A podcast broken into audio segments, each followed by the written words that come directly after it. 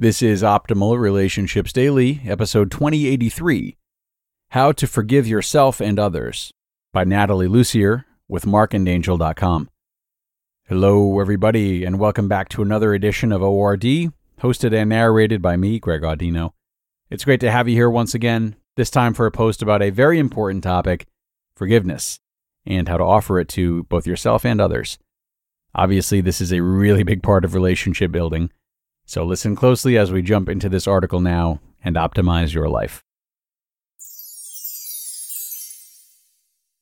How to Forgive Yourself and Others by Nathalie Lussier with marcandangel.com.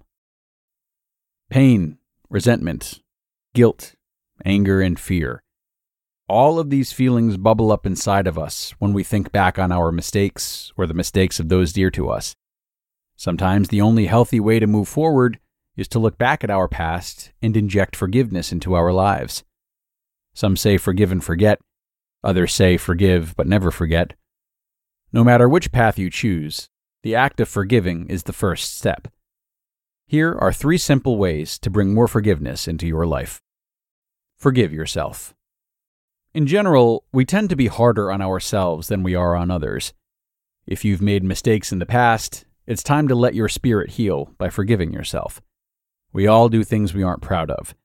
Understand that you were doing the best you could at the time with the experiences and knowledge you had accessible to you.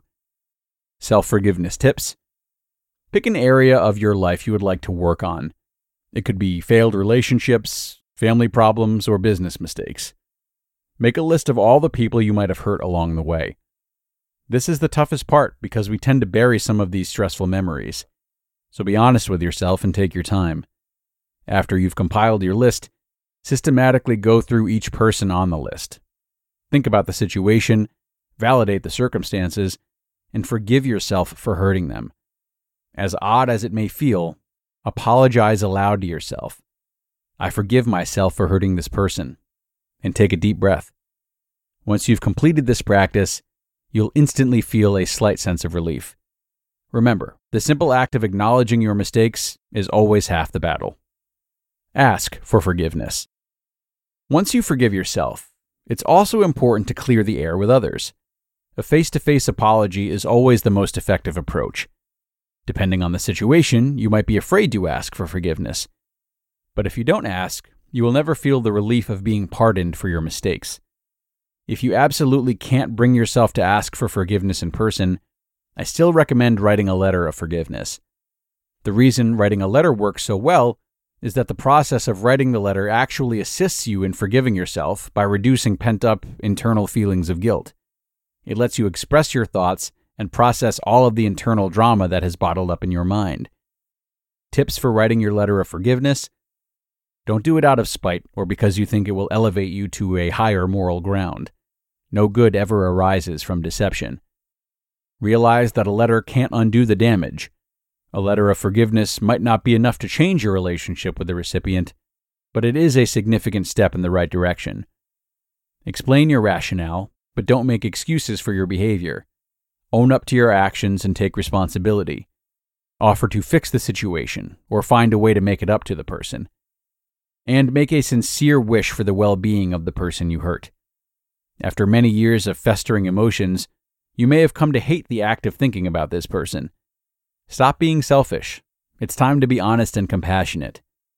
Hopefully, just writing the letter will allow you to move closer to a positive resolution on all fronts. Forgive others. If you've been hurt in the past, you don't need to keep suffering. Whether or not you've gotten closure is irrelevant. You have the ultimate power to clear the air by simply forgiving those who have hurt you. You should make a list of all the people who have done something that still troubles you to this day. The list might start out small, but as you unwind your memories, you are bound to find more people and incidents than you were previously aware of. Your mind represses these memories in an effort to preserve your conscious sanity.